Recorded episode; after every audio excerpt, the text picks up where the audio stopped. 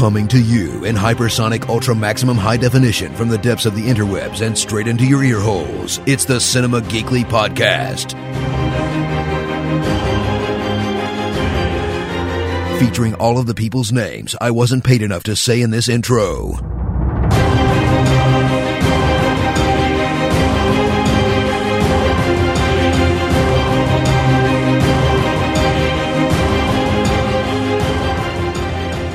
It's time for the Cinema Geekly Podcast, episode 187, brought to you by the good people over at Fandango. To pick yourself up some movie tickets or gift card for the movie fan in your life, cinemageekly.com slash Fandango, or click the Fandango uh, link at the top of the page, or the support us link in the show notes for this episode. Uh, it's Anthony Lewis, Glenn Beauvais, and we're here to talk movies. Literally, last time when I signed off, Glenn, uh, I mentioned we were going to watch movies and then come back and review them, and that's all we are doing because there's just not a whole lot of news uh, right now in the in the world of cinema because uh, Comic Con is coming soon, and a lot of news will probably be bursting out of there as it relates to TV and movies. So just stuff we have watched. Glenn has watched uh, a fair sight more movies than I have. Uh, I've only watched a couple. Uh, the big one being Spider Man Far From Home. We'll talk about that last. Uh, so let's start with which which came out earlier, Glenn? Was it Midsommar or yesterday that came out earlier? Well, technically, the one you saw came out before. Well, yeah, I saw Rocket Man. Do you want me to start with Rocket Man since that? no, came we out can, I mean, it's no, it's it makes more sense to alternate that way. Uh, yesterday came out first. Okay, so let me hear about yesterday. I, I was really interested to see this, and I've heard mixed feelings, so I'm curious to know what you thought. Uh, I liked it. There's a lot of stuff in the trailer that's not there in the movie. Hmm. Um, and I'm glad because I think whenever we saw the trailer, the, my biggest pet peeve of it was when he goes to, like on the Late Late Show with James Corden Yeah. and he sings to the actress from uh, Blade Runner, and Mhm. it's like they show the shot of Lily James, and it's like, oh, she's singing to this beautiful woman. Oh, I'm jealous, and it's like, no, like you were Cinderella, like you're you're still a gorgeous woman. Like, it's, Yeah. it's just stupid. Uh, so that like whole thing is not in the movie, hmm uh, but they do. It is a thing where she's in love with him, and he's kind of oblivious to it, uh, kind of deal.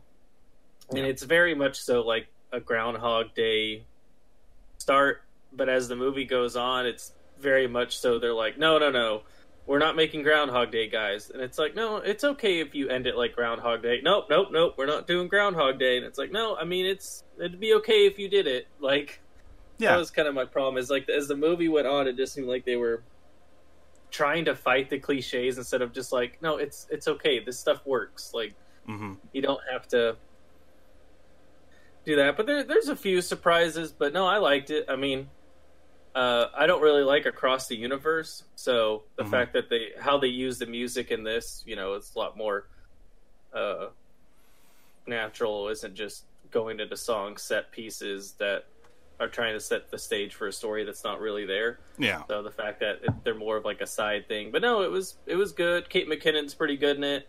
Um, you know, if you hated Ed Sheeran before, you know he does a good job of making you hate him during this. So On purpose, or yeah, on purpose. Like, I Oh, think okay. he he definitely leans into like Ed Sheeran, Some of the- songwriter. yeah, know. some of the perception or whatever. Yeah, he he does a good job of leaning it too, which you know I would say makes you like him in real life. The fact that he kind of leans into it like that, but Yeah. um, but no, it was it was fun. It was cute. Um, it definitely could have been a lot better, but no, it was. I liked it. It was it was a cute movie. It you could turn it on. It goes by pretty quick, and then Did they you, know, ever? you can go into the next thing. I don't want to go too heavy into spoil. Well, I mean, it doesn't necessarily matter, but because we're gonna spoil the hell out of Spider-Man later. Uh, but did they ever address like the one thing that kept popping into my mind when I was thinking about this movie, which is, does anyone ever question where he gets the ideas Like for these songs? Yes. Yes, yes, they do. So whenever he talks about some of the songs, like where that comes from, uh, he just uses the real stories. so like "Hey Jude" is a song that Paul McCartney wrote about uh, John Lennon's son. Son, so like he says that, and like I think he's selling it to Ed Sheeran, and he's like, "I don't believe you." He's like, "No, that's that is what it's about." and he's like, "I just," I, I think it turns it more of like, "I just can't believe how good of a songwriter you are. This is amazing." Does he tell him the Um, real story of like the Beatles, and they just Yeah, yeah, but he tries to adopt it as his own.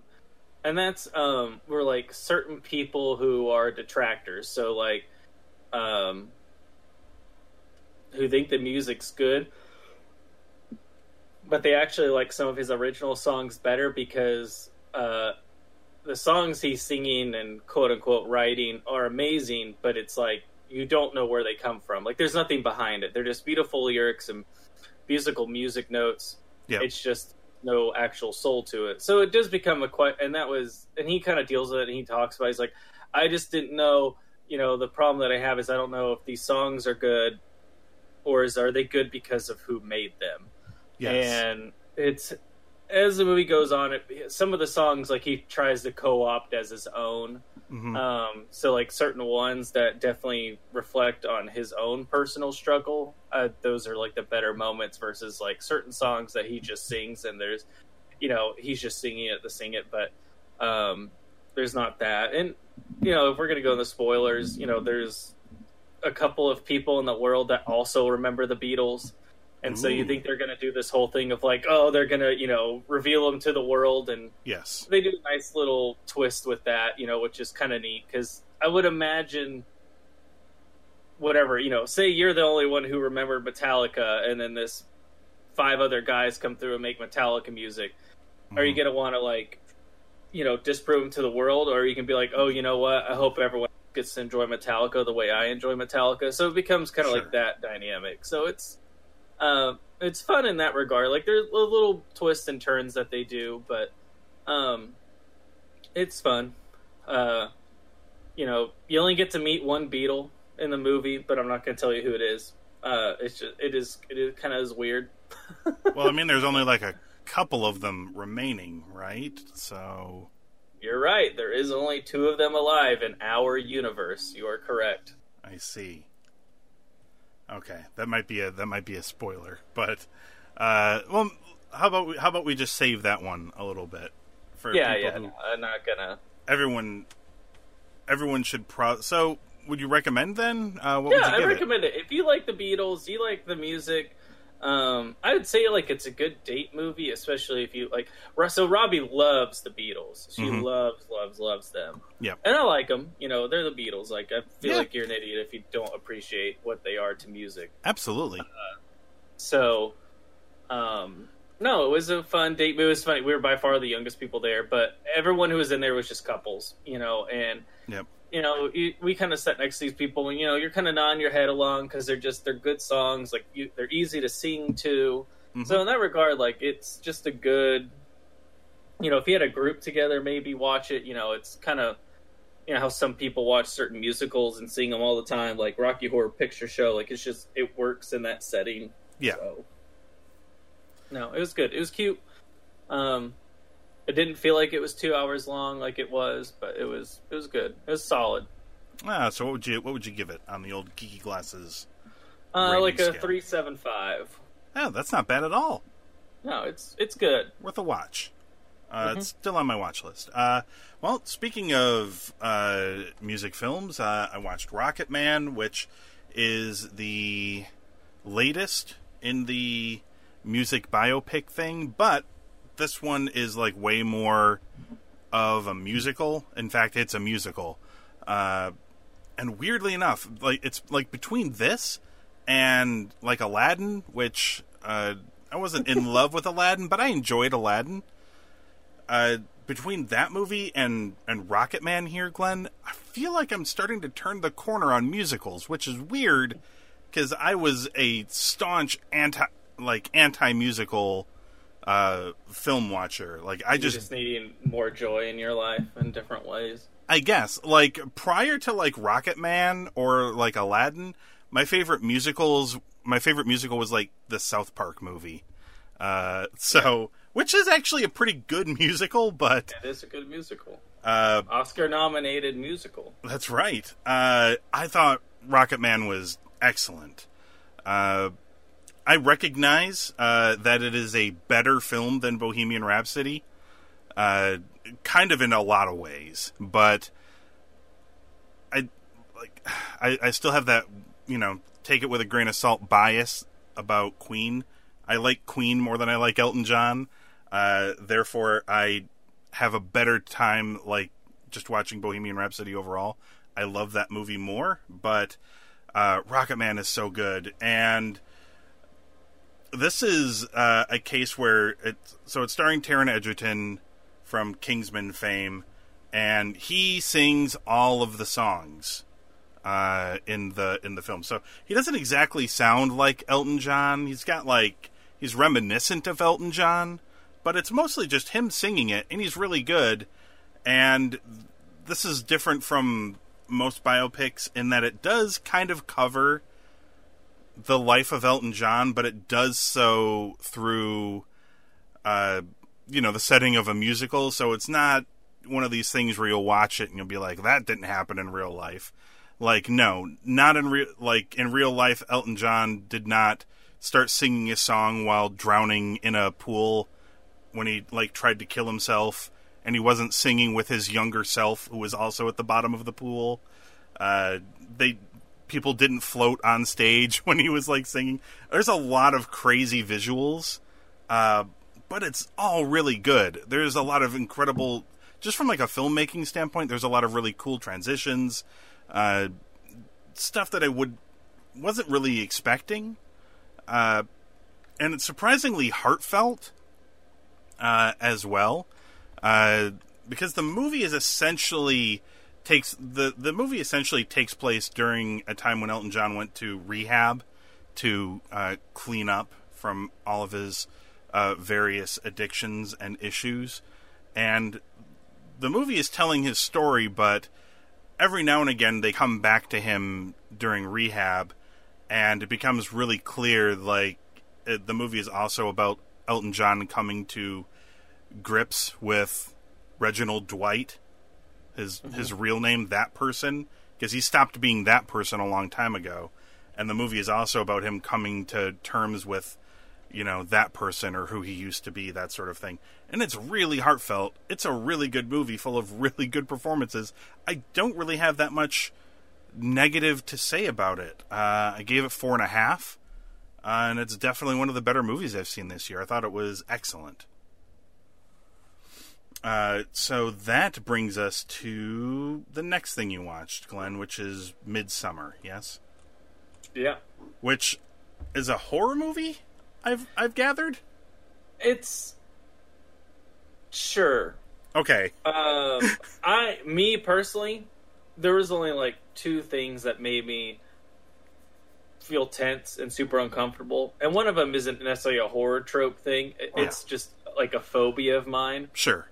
Uh, I I hate when people I hate it in movies when like someone grabs like a knife or a broken glass and like slice their hand open. I hate it. It's like mm-hmm. it really like makes me uncomfortable. Yeah. Um. So like that's one of the things that made me uncomfortable. But again, it's not like a horror trope thing. No. Uh, but no, it's I don't know. I it's definitely disturbing and, and really effed up. But I feel like they kind of set the grounds pretty early as to what you're getting into. So to me, I just found it more interesting and trying to learn about this commune and this culture. So essentially, what it is, there's this girl. She has a lot of trauma in her life. Well, this woman has a lot of trauma in her life, and she's dating this guy. And oh, hold on, let's let's start. Wait till my weed eater outside goes away. I don't know if you want to timestamp this or not. I mean, I can't even hear it. Oh, really? Because it's I can. Uh, okay, they're gone. So yeah, we're good. Two, three. So you know, Midsommar. It's about this woman who has a lot of trauma that happens to her in her life, uh, she's kind of dating a guy who, you know, we all love this popular term now for psychology, gaslighting.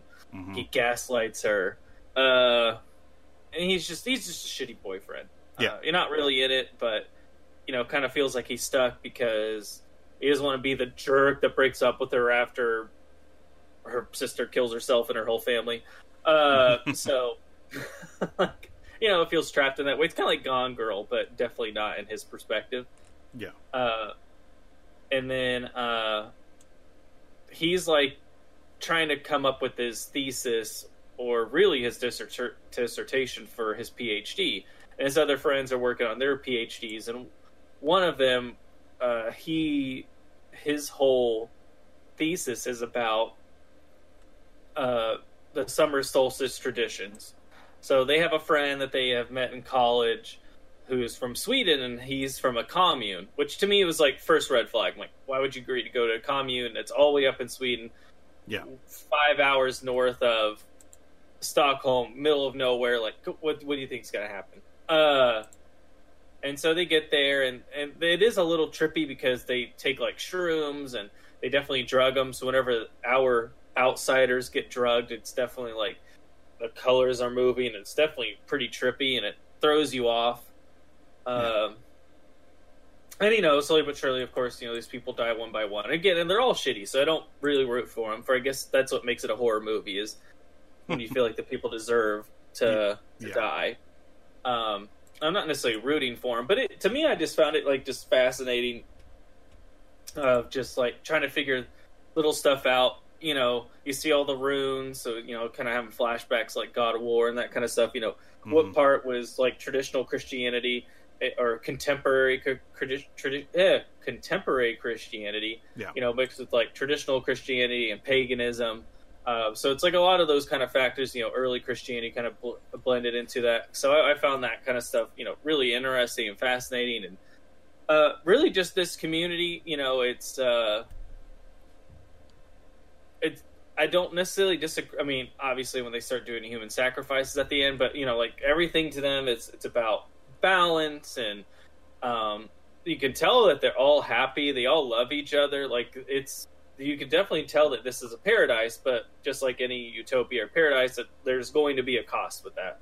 Yeah. And if you're not growing up in that cult or that commune, uh, you're definitely not going to see that the cost is worth it. So it's just kind of things unravel, and uh, they have this part of the summer solstice. They have this Miss May pageant kind of thing, and the whole thing is that there's this woman years and years and years ago uh, who um, danced until her feet collapsed and uh, saved their village of some sort from a demon possessed bear and cast it in fire uh, to keep the evil spirits out. I should also mention um, this is the same guy who made Hereditary. Mm-hmm. Yep. Uh, so it's definitely in the same vein as far as some of the like. You, I definitely noticed some of the runes in this that were in uh, Hereditary. So it, it's more of like this community is trying to keep the demons at bay.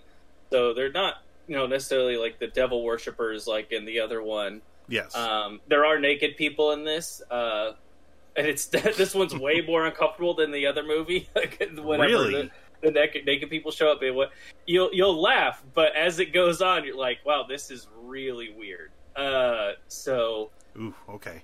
I I just I found it interesting. I liked it. Um, I didn't love it like a lot of my friends did. Yeah. I also thought the message in this one was a lot uh, simpler and easy to follow. Mm-hmm. Um, you can definitely see that the director likes to deal with mental illness, so like she definitely has a lot of anxiety and that kind of stuff. So for her, this movie's about like her overcoming her anxieties, and yes, that means purging of her boyfriend and that kind of stuff. So it's like all these people they're all kind of shitty people like they all definitely have their own ticks and quirks so it's really about like her overcoming her own uh you know anxiety and, and any type of mental disorders that she has so it's more of just her overcoming Yeah. herself to be a strong and and i guess contempt not not really happy um but not just so like constantly being led by her fears. So that's really what the movie is about. Just someone overcoming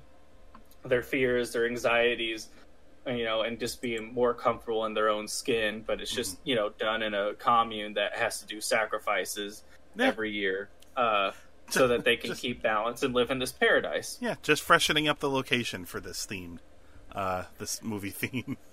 Uh, yeah, it's not. It's you know uh, the reason why I say that is because like you know in Hereditary the quote unquote bad guys win. mhm. Um, you know, whenever you and I talked about it, I, I didn't like the message because to me it's like you're saying that these people who have these mental disorders, who obviously need help, but at, at the end of the day, the movie's message is like, oh no, these people are correct. And so I don't. yeah, they could be right. Yes. I think that is a really problematic message in the broadest sense, and I think with this movie, it, it's definitely not that. So Yeah.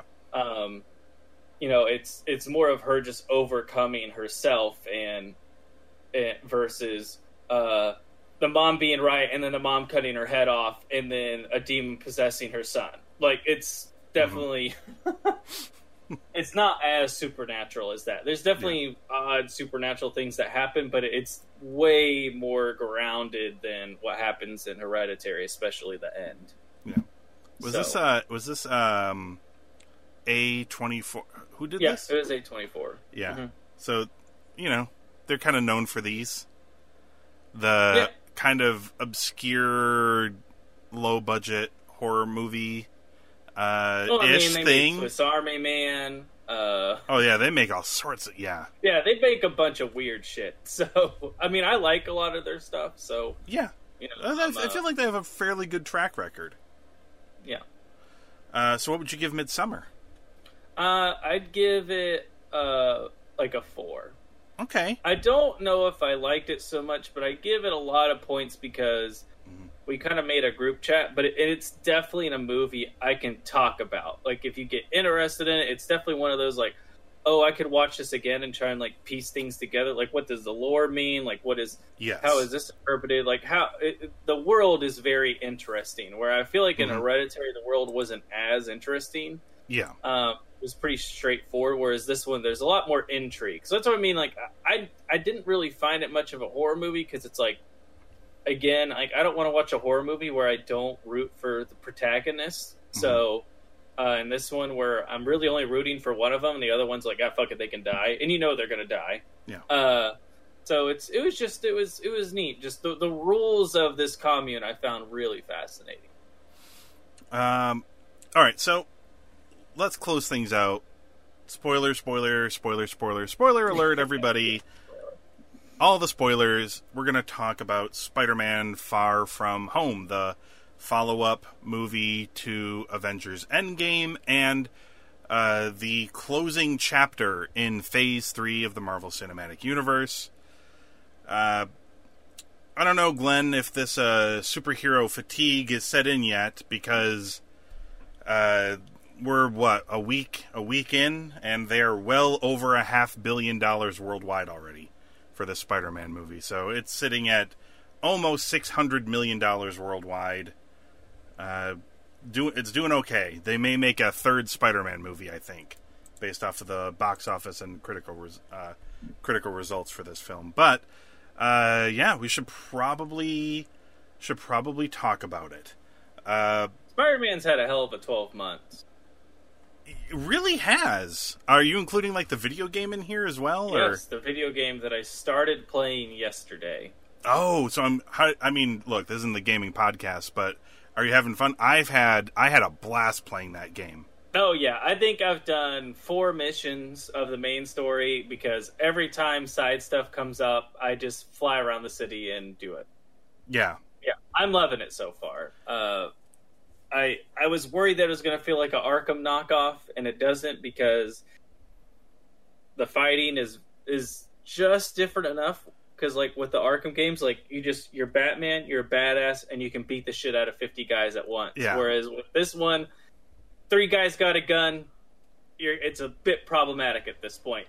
so I, I'm glad it's a little bit different. It's a little, it's more challenging than that way yes, uh, and so it, it it keeps it it's familiar, but it's it's different enough to where I'm not like, oh, this is just a complete ripoff. So Yeah. I, I've I've really enjoyed it. I liked it a lot. Yeah, I've platinum that game. I haven't finished the DLC yet because other games got in the way, but I've had so much fun playing it. Like I love it as much, if not in some ways a little bit more than some of the Arkham games. It's really similar, but uh like It's really like a better version of Arkham Knight. yeah, like flying through the city as Batman is really cool, but oh, it's so much more fun to swing through the city as Spider-Man. Yeah, I don't it know takes what a little it bit of getting used to. It does, but once you nail it, oh man, Oh, it's so mu- it's so much fun to to navigate around the city. It's a huge map. I've had Yeah. so much fun, and the and the uh, the acting, everything in it is really good. Uh, I've really I've really enjoyed that game. Uh, so yeah, there's that. There's Spider Verse, uh, obviously huge, and I, I suppose this is news, but there's not much to talk about. They just announced the thing that we already knew, which is they're making a sequel to Spider Verse. Um, but they announced that officially. Uh, yeah, and then obviously there's Spider-Man's appearances in Avengers, but then obviously this film as well. And you know the crazy thing is, you'd think with all this Spider-Man stuff flooding into pop culture that there'd be some sort of overload, but it doesn't seem to. They all all of these properties feel just different enough that people are okay going to see all of them and they're not feeling like they're burned out on Spider-Man because they're all just a little different enough. Well, it's nice that they're using different villains in a way. Yes. You know, like the bad guy, like none of the bad guys in the Spider Verse movie have been in either of these two live action Spider Man movies. I mean, I guess Scorpion, but I mean, not really. yeah. Uh, so yeah, it's uh, you know, when you're not just relying on the same bad guys, it's not like you're getting Green Goblin for every damn storyline Yeah. uh, right off the bat. You know, I, I'm I'm I'm sure he'll be in this video game, but I'm just saying uh, it's not uh, it's not how it started. Actually, I don't think he is in the game. If I'm being, maybe he is. I don't really remember. If he is, he's, it's like not for long. I know there's something with um, the Osborns, but Yeah, because Oscorp is like you know he tears down Octavius's lab essentially. yeah, I think they're teasing. I think they might be teasing uh, that for like a sequel game or something. But Yeah, I mean, I hope they make another game. It's it's been fun. it's excellent. Uh, but this movie is what we're supposed to be talking about. I know. Yeah, sorry. Uh, first spoiler right out of the gate. I mean, you probably should have figured this out anyway. Uh, but Jake Gyllenhaal's Mysterio, a bad guy, not the not a good guy, as uh, the trailer tried to paint him. Uh, not surprising, but the whole character's arc is, or I mean, even in the comic books, his whole thing is deception. Mhm. He's a special effects guy. Yeah, and he's kind of that in this film too, but they found a way to tie it to the to the M- events of the MCU. Uh, the thing But that I made, and it made a lot of sense too. It was it sure did. you know again it's the what Tony's done to people on Yeah. his ascent, Tony- the ultimate hero. Tony know. Stark still creating villains even after his death. Yep. Like Is that not his true legacy? that really is his real legacy. Uh, but yeah, so I really liked Far From Home. Uh, I- it's not that I, I liked wasn't it more than Homecoming. Yeah, me too. Uh, it wasn't that I uh, wasn't interested in seeing this, but after Endgame, I was just like, I'm not sure what they can do from here. But uh, they kind of do sort of like a, you know, kind of like a soft restart a little bit. It's not like we forget everything from Endgame. In fact, they bring up a lot of stuff. Um, they bring up the the snap, which nobody there calls the snap because nobody knows about that. They just know that people, you know, like got dusted and then came back, so they call it the blip. I think is what they call it. People blipped Yeah. out and then blipped back. Uh, there was a lot of this is like explained through the um, the school news broadcast. Uh, which, by the way, that Whitney Houston tribute video at the beginning, uh, stupendous. Uh, but yeah, the uh, so there's it's not like they, but it's not like they really dwell on it too much. This is sort of like setting things in motion or opening the door a little bit for things going forward. Uh, I I'm curious to know what you think about uh, Gyllenhaal's Mysterio because I'm on the fence as to whether or not he was one of these like well reasoned but ultimately villain of the week Marvel villains, or if he was something more or a bit better. I he definitely had flavors of being villain of the week, hmm but I really like Jake Gyllenhaal in this movie. Yeah, I mean, I thought he was as he did the mustache twirly turn Yes, um, and did the crazy Nightcrawler version of Jake Gyllenhaal, I was like, yeah, I'm in. because I will say, like the beginning half, it's like, okay, so he's a bad guy, but they do such a good job of like. I was genuinely surprised when they did the whole bar disintegrates into Oh yeah, it was all in an illusion. nothingness, and I was like, Yes. "What the f- holy shit!" So this is how they're okay. I was like, "Okay, well, cool." You know, I didn't know if they were going to do like a he turned bad because power got to him. Like I thought that's what they were going to do with the glasses, but yeah, the way that they did it, I was that was cool. Yeah, and that his character is a former disgruntled Stark Industries employee. He's the person who created the. All of them are disgruntled. Oh yeah, everyone who works for him is a, disgrunt- a former disgruntled Stark employee. Uh, and Quentin Beck is the person who developed the holographic technology that we see Tony Stark using in Captain America: Civil War. They flash back to that. Uh, also on his team is the guy that. Uh, oh God, what was his name? Uh, Stane. Uh, infamously yelled at when he couldn't replicate Tony Stark's Yeah. uh, arc reactor ability. Tony Stark built this in a cave. Wait, was that really the guy from Staind? Uh, no, no, no. Z- what? God, what's his name? Uh, Obadiah Stane. Yeah. Yeah. Oh, Uh, I'm sorry. Because he was bald, I was thinking the Yes. lead singer of Stain, that's Staind. like a country star now. I was like, wait, is that really? I don't remember. No, no, no. He was the scientist that Obadiah yeah, Stane yeah, yelled yeah, at Yeah. I you're talking about. in Iron Man One. I Uh, was just like, holy shit! That I did not realize that was him. and the, and it was and look, it was also kind of a brilliant exposition dump uh, from Quentin Beck to be like, here's who I really am, and here's who everybody on my team is, and they um, only a couple of them really get these flashbacks. The rest of them are just you know people who are helping him, but essentially That's his rah rah Wolf of Wall Street speech. Yes, and essentially Mysterio is a showman. He's Yeah. he created the elementals are all holographic, uh, using Stark Industry drones that help create the holographic imagery. But the drones are also capable of blowing up things, which is why they can do um, real damage, and they're not just um, see through. And mis- most of what Mysterio does as well is holographically created as well, and Beck is just controlling it uh, from a distance. And his goal is to. He feels like he's the smartest person in the room, and that he should have been given recognition. You know, not Tony Stark, not people who shoot lasers from their hands, none of this crazy shit. He should Wear be the one. Uh, and he just wants to create havoc and then come and save the day. And ulti- his ultimate goal is to create an Avengers level event and then solve it, fix it by himself, and then he will finally be recognized as the the hero the world deserves. That sort of thing. Uh, and Nick Fury, He's basically Booster Gold gone wrong. yeah. So Nick Fury brings in uh, Nick Fury is working with him, and he brings in Spider Man to assist. Uh, and Peter is very reluctant because he's he's going on this school trip. He wants to, you know, he wants to hook up with MJ. He wants to tell her how he feels about her. And after Tony's death, which was essentially another father figure for Peter, who is now who has now died on his watch, essentially, he just doesn't really want to be Spider-Man right now. He's he's done. He's good with that.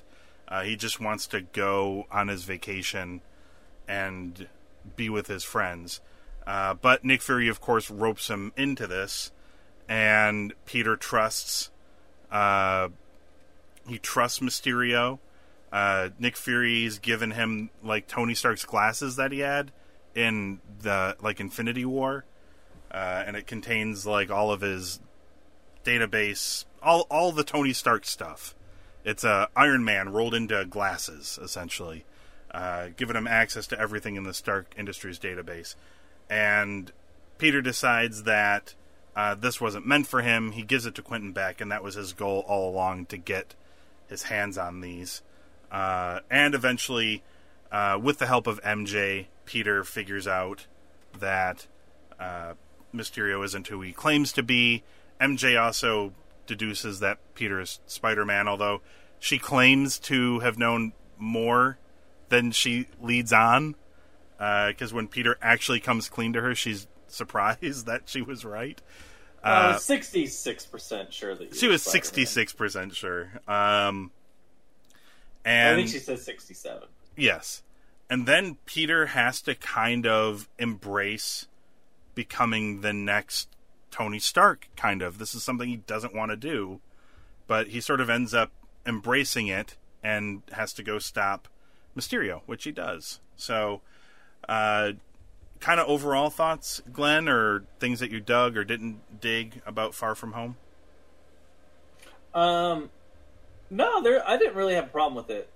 I mean, the only thing I had a problem with is the very, very last post-credit scene. Okay, so yeah, I didn't like it being the Skrulls. That was the only thing where I was like, "Oh Jesus!" I mean, Okay. I know. okay, so yeah, we should note that in the post-credit scene, I mean, one of them is absolutely amazing. I it blew my mind, and the way that they did it, awesome. So, uh, Nick Fury and Maria Hill are revealed to actually be Talos and Soren, the Skrulls from uh, Captain Marvel. And do they hint that they've been Fury and Hill? I mean, they've been Fury and Hill the whole time in this movie. And the real Nick Fury is directing them. He's in command of a Skrull ship in space. Yeah. But does this mean that Fury he, that he's been Fury since the '90s, or has he been Fury since blipped back into existence? Here? I would assume blip. Okay.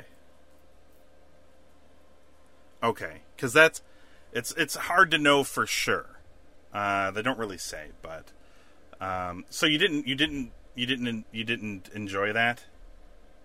Uh, I just It's, it felt I mean, like a little weird nod. during But, the movie, like I, the only thing I can say is it does make sense just in the fact of like Sam Jackson did seem a little bit different in this movie. hmm Um, he seemed like how he was in Captain Marvel, hmm which again, if it's Talos, that's the one he's most Familiar with, familiar with. yeah. So of course he's going to mimic that Nick Fury first. So I will say, Nick Fury did feel weird to me during Mhm. the movie. Like as funny as it was when he said, "Bitch, please, you've been to space." Space, yes. It was more. it is like in the context of Nick Fury, it was a little odd. hmm Now, because then it's like, oh, Sam Jackson just getting lazy and just being Sam Jackson now?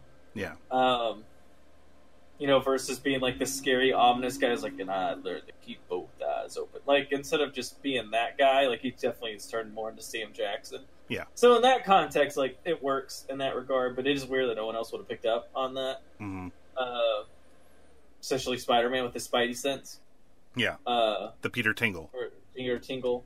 Yeah. Uh, but no, I mean, really, other than that, um, I didn't have a problem uh, with it.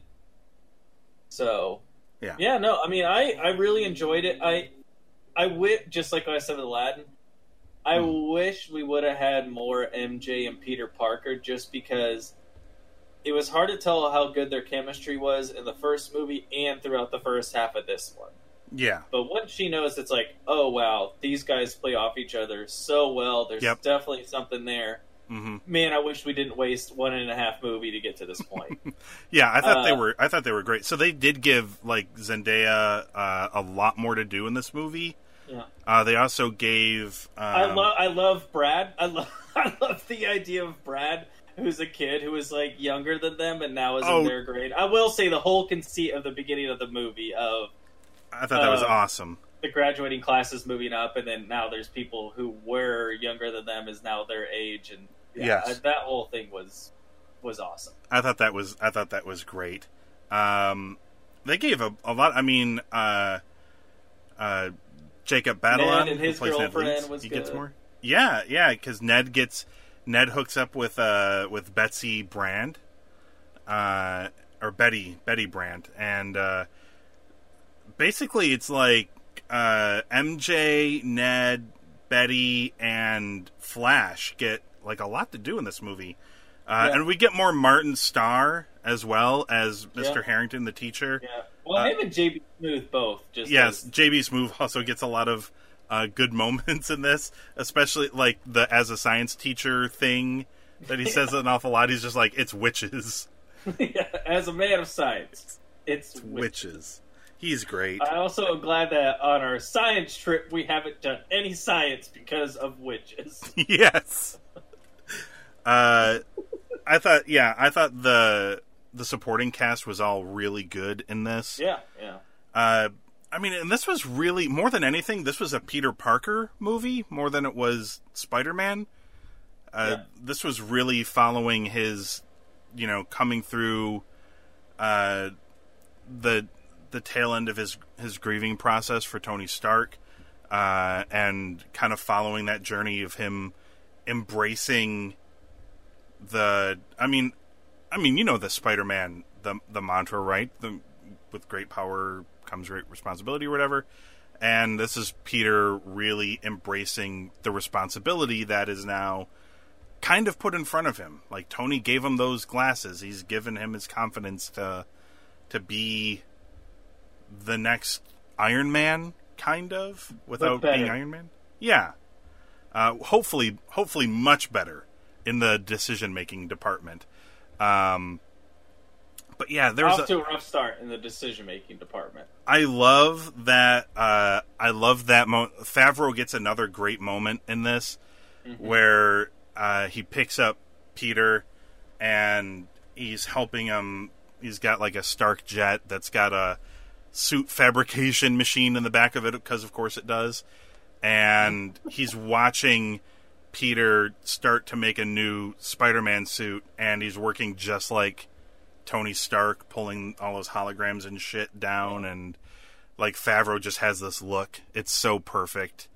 Uh, it's so great because you know Tony Stark was his best friend, and he knows what he wanted for Peter Parker, and he's seeing it happen. It reminds him of his But best also friend. think of it in the medicine. Yeah, You know, for him, he's seeing like Iron Man was his first directed movie in the you know for the MCU, and it's like, Mhm. oh, you know, I'm the one who created this, and now now look, look who the torch is passed to. Is it Yeah, look where we are. yeah, Yeah. I'm sure that I'm sure that all played into the performance. Like it was just a great little moment. That whole scene was good. Like when he's Yeah. talking about how he misses him too. Yep. And you know, and he's like, you know, and Tony was a mess. You know, I was there for the, you know, essentially the drunken nights and the, Oh yeah, and it's, uh, you know, because the whole time it's just this imagery of Tony Stark being a god, essentially, you know, or a Yes. demigod, yes, and the fact that he knew the man, and like, you know, Tony couldn't live up to Tony. And, no, Uh, you know, Yeah, he was things. giving him the don't and worry the stuff about with. Marisa Tomei, like that stuff was fun. oh Like, yes, when he's outside, like especially outside the jet, and he's like, "Hey, we need to talk about you dating my aunt." And he just, as soon as he flies off, he just has that look of like, "Oh yeah, I know we do, don't we?" And Yeah. Then, uh, yeah, you know, he gets a, he gets a, he's def. To me, I found him as the scene stealer. oh yeah, Uh, and and somewhat Flash Thompson because every single stop of just like, "Hey, Flash Mob," and it's like, "Oh my god." mm-hmm. Gen Z, am I right? Yeah, Uh, no, but it was just it was, but in the fact that they used that of how to find him, like, oh, Yeah. of course, like, yeah, this is you know, um, but can we talk about the greatest thing in this whole movie, which is the first post credit scene? Ah, yeah, we probably should get to this. So Uh, we should probably really talk about the movie more, but just like well, this the is fact important. that they did this is is the best. this is important. So, uh, after everything, uh, you know, after after everything, Peter returns to New York to begin his relationship with MJ. Like he meets up with her for like a swing date because apparently she's just like, Yeah. I want to go swinging through the city.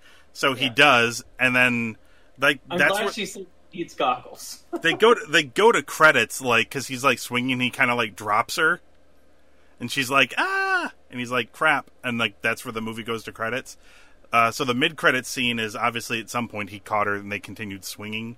But they stop and she's just like i don't want to ever do that again. Like no thanks i've had i'm uh, one and done with this uh, but then uh, like a breaking news thing comes up on the screens i don't know if they're in times square or wherever they are uh, Oh, it's but- Madison Square Garden. Oh, is it MSG? Okay. I know because of playing the game. it's been a while, so I didn't actually. I've been on that. attention. I've been on that street corner. But So- there's a breaking news. There's a breaking news report from the thedailybugle.net because Oh, it's man. 2019, Glenn, and newspapers do not exist. No, no, no, it doesn't. And there's a breaking news report from J. Jonah Jameson, played by J. Jonah Jameson. Yeah, Uh, I mean, I know he and has. it's just Alex Jones. Oh my god, it's the best. Yeah. Well, it's well. I mean, he's essentially. Uh, I mean, he's essentially the same character from the Raimi Spider-Man movies. Yeah, It felt like uh, uh, the delivery, the delivery, and everything was the same, but the the character is, um, you know, supposed to be more. he's Alex Jones. Like, Yeah, it's definitely supposed to be If you ever more. turn on Infowars, I mean, it's the exact same set and everything. Like, I'm sure if they would have kept going, he would have been selling protein yeah. mix. Like it, he was Alex Jones, and the fact that they did that in that way, Okay. it's scary because it's too perfect. So we should note that, I mean, because he is just J. Jonah Jameson to me, but it's J.K. Simmons. In case you just haven't picked up on this yet, it's J.K. Simmons who played J. Jonah Jameson in the Raimi Spider-Man films. Uh, he does not look. He does not have the same exact look. Uh, he's you know bald J.K. Simmons or whatever, but I don't know if he's still buff J.K. Simmons from the Justice Yeah. League movie, but. Well, if he is buff, again, it would feed into the Alex Jones thing, since you know he swims five miles a day. Oh, yeah. steak. But Uh, but he is essentially J. Jonah Jameson. It's amazing he exists in this world, and he so he blames Spider-Man for the Elementals' attack because, of course, nobody else knows that it was fake. Uh, and he broadcast doctored footage of the incident, filmed and Uh-huh. recorded by Quentin Beck, Mhm. uh, in which uh, he incriminates Peter for his death. Uh, so at least J. Jonah Jameson is still calling Mysterio a hero. Uh, And Beck reveals Spider Man's identity as Peter Parker. And the movie ends the same way, or the mid credit scene ends the same way. The I believe that mid credit was that the mid credit scene in Homecoming where Aunt May discovers that he's Spider Man. I don't remember if that was Yeah. the end of the movie or if that was a credit. it was scene. a credit, and he's like, "Oh shit." Yeah, but it ends the same. It basically ends the same way with like Yeah. them cutting on a swear word. Uh, yeah, that was just awesome. I did not in a million years think that they would do that. I mean, because people are like, you know, if they're gonna do J. Jonah Jameson in this universe, they should just bring J.K. Simmons to do it. Because you know he is that character, and they're just like, well, you know, he was in those Raimi movies. They'll never do it. Here we are in 2019, Glenn. J.K. Simmons back playing J. Jonah Jameson. It's a beautiful day. It really is. It's a good. It's a good time to be a Marvel fan because, oh my god, I just hope that there's a ton more of him to come. But I and I presume there will be. Uh, I yeah, I don't know. I feel like this shouldn't be too terribly hard for Spider-Man to overcome. How much money do you think they had to give him to? Like, I don't know if he particularly loved being Joan J. Jonah Jameson. Mhm. I'm just wondering if it's like, hey, we'll give you like a million bucks to just do this in one day of shooting. Yeah. Like, he's like, yeah, sure, I'll do it. Just sit in front of a green screen, read these lines. Yeah. Uh, oh man, it was it was the best. but it was oh man it was so good so good uh yeah better than the end credit scene for sure Oh, and she was probably all her sources too. You know, for whenever MJ kept talking about like, oh, that's what they want you to think. Like, Mhm. I was thinking, I'm like, oh, I wonder if she's like into like if they're going to talk about Daily Bugle being like an Infowars thing. Oh And God, so when the yes. fact that they do that at the end, I'm like, holy shit, that's exactly what it is. Yep. She she was a alt right conspiracy theorist in a way. Um, but yeah, I so yeah, end of the day, I really like this movie. It's not Not my Spider-Man, it was the Night Monkey. Oh yes. Oh, when he goes to the Netherlands jail, like also that's great. Oh yeah, the nether yeah, there's a yeah, there's You a- guys speak English? You guys speak really good English. Oh, welcome to the Netherlands. Yes. like he escapes and like he just asks a guy to if he can borrow his cell phone. And he's like, sure. And he's like, everyone's so nice here. it's like, oh, where, where, can you t- where are we at again? He's like, oh yeah, yeah. And he just tells him on the phone, oh, yeah, you're welcome. Yeah, he tell the guy, the Netherlands guy tells him, but he cannot pronounce it. So he's like, "Could you just say it to him in the phone?" Um, yeah, uh, that was a great scene. I yeah, so I really like this. Uh, I you know I didn't like it more than Endgame, but I mean I don't think this was really necessarily designed for that sort of thing. Uh, this is you know this is like almost dare I say, Glenn, Breaking Bad esque, where you've got like the big, huge thing that happens not last, uh, and then you kind of do like a nice cool down thing last to close out the the phase. But this was a really good movie. No, a- I mean it, it was is a good movie. Like I liked Homecoming. I thought it was also good. But Mhm. Man, This like was better, definitely. I only saw it in theaters once, and I've never seen it since. And I can't remember a whole lot that just stands out to me. Mhm. Whereas this one, when it's on Disney Plus, I'll be like, yeah, I want to watch this again. Or at very least, I want to watch a lot of scenes again. Like, you know, when they come up on YouTube for movie clips and they, you know, have eight clips from the movie. Like, this is definitely going to be one of those where I just watch certain scenes. Um, Yeah. But no, it was, uh, yeah, I mean, all the kids were good. I mean, I say kids, but all the high schoolers were good. The whole class trip, they all had their kind of moments in a way. Um, I liked him and MJ's stuff. I just, I really felt cheated. I wish they would have. I wish that they could have done more. Like, if this movie really was just like Peter Parker on a European vacation, um, and trying to build up the courage to ask her out, like I, I would have been fine with that. You know, if the if the climax of this movie is him going to the Eiffel Tower, Black Dahlia, I probably would have found it just as enjoying as a big fight on the Tower Bridge. Yeah. I also like Uh, what they're doing with the MJ character too. Like I love how like non traditional shit, especially for like a superhero girlfriend. She's not like the trophy. No. Well, Like you, well, you could say that's always the problem. Is like MJ's definitely always smart. Like she's always had her own thing. yeah. But like in those Sam Raimi ones, like she was like the trophy girlfriend, and that's even in the comics. It's like, oh, you know, whenever he first meets her, she's like, oh, you just hit the jackpot, Tiger. Like it's she's, Yeah. you know, special, but it's not Yeah. I mean not so misogynistic. I guess is what I'm trying to say.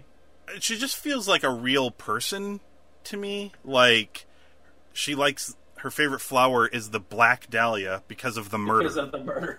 yeah, which they say in the movie a couple times, even in like a like a romantic spot between Peter and uh, yeah. MJ. She has the shattered one in her hand. yeah, like, oh. and they both say like the murder at the same time because like, well, I like it broken. yeah, uh, you know she just doesn't seem like the normal cookie cutter girly girl, and I think and that even makes like uh, it stand out. you know, I know she tells him that she was only paying attention to him because she's Spider Man, and so you know, which is a good moment at the end, you know, Yeah. on the bridge.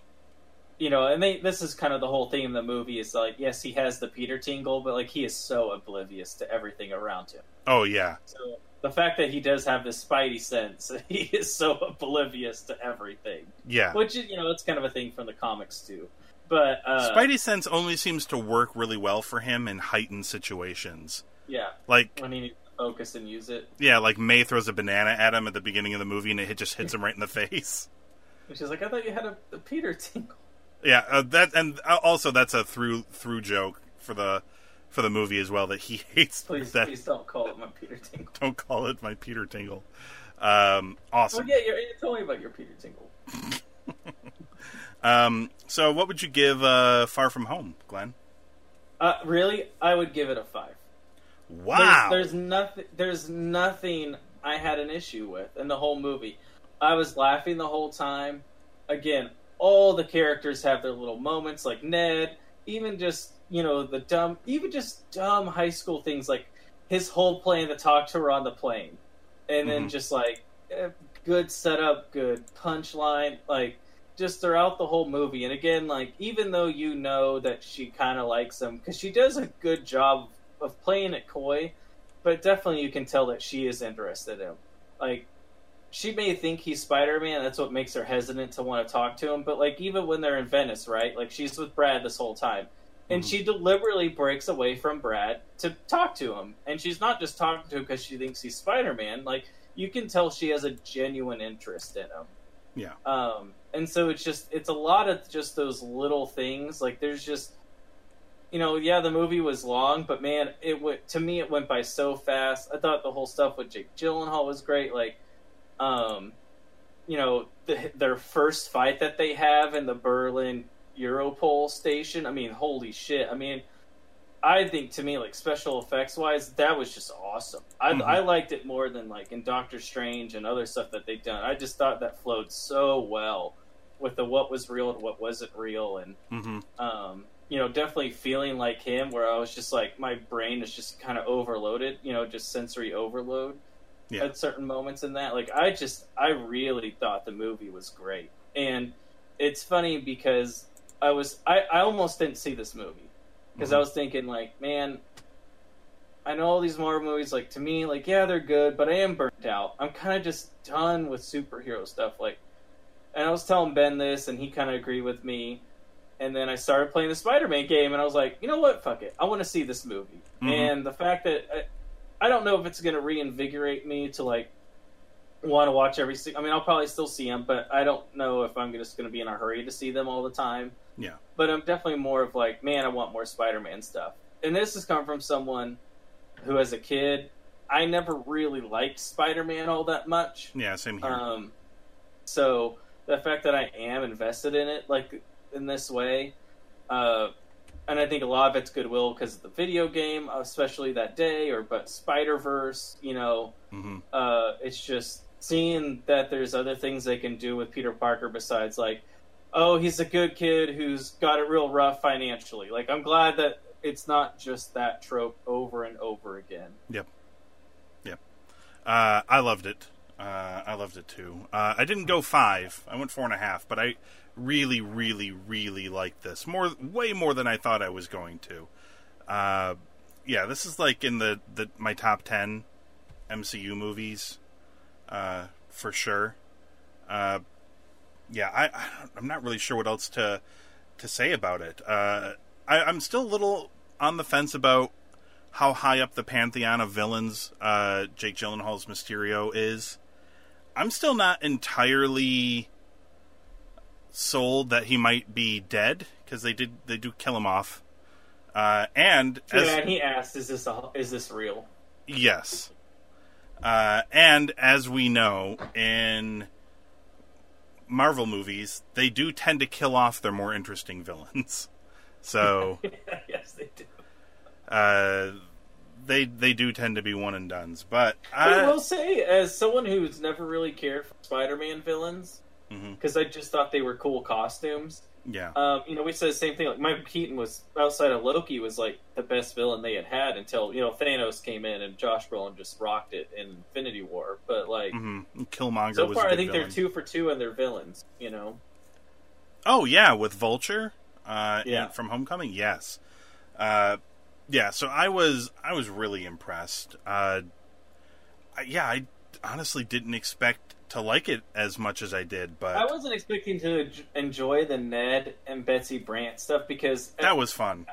at first I'm like, oh, of course they're just. But it was, I guess it's just because they leaned into it so much that Yes, it was so tongue in cheek. There's like, yeah, you know what, that's fine. I I get it.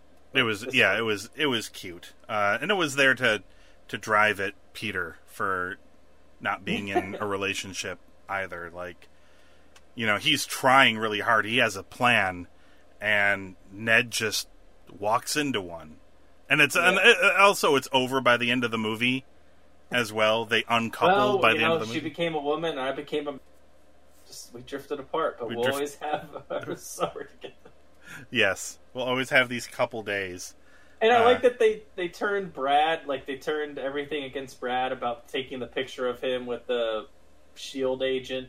Uh, yeah, like, yes.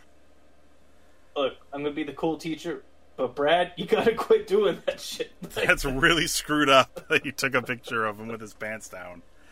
Uh, yeah, uh, that was all. That was all good stuff. Uh, there's a lot to love in this movie. Uh, highly recommend it. Uh, it deserve it deserves all the money it's raking. In. even Flash thought it was weird. So the fact that you could get Oh, yeah. to on the like, oh, why would you do that, man? Like, I don't Flash like really Peter dislikes either, but Flash really dislikes Peter, but loves Spider Man. So there's the the joke there as well. Uh, yeah, I really enjoyed this, and I think it helps that they had the ending of Endgame to play off of for Peter Parker. I think that uh, you know that all helped uh, a great deal. So after this, Glenn, there are currently no officially announced like Marvel movies for 2020. I mean, there are. They have movies slated, but n- what they are yet have not been officially announced. Although hmm. I, I think we all know the that. Black Widow, Better Call Saul. What's that? Oh, did you not hear that? Kevin Feige, when he said they were going to do the Black Widow movie, he said he wants Better Call Saul, the MCU. Oh yeah. And I was like, I mean, I mean, you could do worse. yeah, you could do, you could strive for something worse than that, but also, uh, yeah, it's that's kind of hard to do Oh yes. because Uh, you know you know how I you know how you and I both prequels, so Oh yeah, and we love Better Call Saul. So you know. uh, also, 2020. also 2020. stupid. I mean, I think we know that there's going to be another Black Panther, another Doctor Strange, another Guardians. Um, we Well, uh, of the ones that you know aren't really announced, but you can definitely tell are going to happen. Like, what are you most excited for? Is it Thor and the Guardians of the Galaxy? I mean, if they really are going to do as Guardians of the Galaxy, I feel like that's going to be a ton. I mean, because just their interactions from Gunn. Infinity War were awesome. With and and this time it will be with James Gunn. Uh, I don't know. I'm really, I am really excited about that. I don't know if it's hundred percent confirmed that that's what they're going to do, but uh, you know, it feels like he was setting up for Adam Warlock. I don't know. It seems like there's going to be a lot of fun. I probably am most excited for that, but to be honest, I'm you know, I wasn't let down by Doctor Strange. I like that a lot. I really liked Black Panther. So I'm going to be really interested to see the sequels for those movies. Uh, I'm curious about the Black Widow thing, you know, what they're going to do there. I mean, obviously, obviously that's a prequel, but so far every prequel they've done, or anything that has prequel elements to it, have all tied into the MCU. So I'm curious as to how they're going to do this now that Black Widow is deceased. So I don't know exactly how they're gonna tie it in. It'll, I mean, it, it it'll exist and it'll And if be. they're going to have Jeremy Renner in it, kind of getting to the point where they need to de-age him. They may, yeah, he's getting up He there. was looking. bit. He was definitely looking 50 Yeah. in uh, Endgame. Yeah, he's he's he, he is getting up there uh, for sure. I'm sure there'll be another Ant Man film. I'm sure as well at some point. Uh, but yeah, I, I I'd probably say Guardians Three is the thing I'm most excited for. Uh, you know, but we'll see. We'll see what gets announced. Uh, I'm. I presume at some point they're going to announce new properties. Well, aren't well. they showing up for Comic Con this year? MCU is Well, that's what I've heard. Is that they are going to have something? So because like Warner Brothers isn't going to be there. Um, there's a bunch of people that aren't going to be there this year. yeah, it's a lot like E3, where like Sony didn't show up. Uh, there was no PlayStation thing Yeah. at all. I mean, a lot of PlayStation games, but Sony themselves didn't do anything. Uh, so yeah, I don't know. It'll, it'll be curious to see uh, what we what we get. Uh, all right, so that's a wrap for this episode of the uh, of the podcast. Head on over to cinemageekly.com. Check out the archives of the show. And of course, you can find us on Apple Podcasts, Google Play, Spotify, Stitcher, TuneIn. Just search for Cinema Geekly. Hit subscribe. Uh, and that's a wrap. Glenn and I are going to go watch some more movies, I suppose. Uh, I'm actually not sure what I'm. I have a backlog of movies that I want to watch. I'm not sure if there's anything coming out soon that I'm itching to see. Oh man, you don't want to see Crawl, the alligator movie? No, but I do. I mean- looks so terrible. I mean, that could be your Dwayne Johnson versus a building movie for 2019. That could be. Uh, I mean, I want to see. I I, I have. I mean, I do want to see list. Hobbs and Shaw because it looks Yeah, completely absurd. yeah. I mean, I've got like Lion Lion King is probably the next Also, thing. Also, feels like half the WWE is in that movie. Oh, and Hobbs and Shaw. Yeah, Well, like the Uso brothers are in it. Roman Reigns is in it. The Rock, of course. Yes, Yeah, The Rock. all the Samoan guys are in. Uh, Lion King is probably the next one on my list that I'm dying to see. I don't know. We'll see. We'll see how things go. Once Upon a Time in Hollywood, that's around the bend. Oh yeah, yeah, that is like right around the. So yeah, I want to see that as well. I don't know. We'll we'll go watch some movies, and then we'll we'll think about them for a while, and then we will return to talk about them on another Cinema Geekly podcast.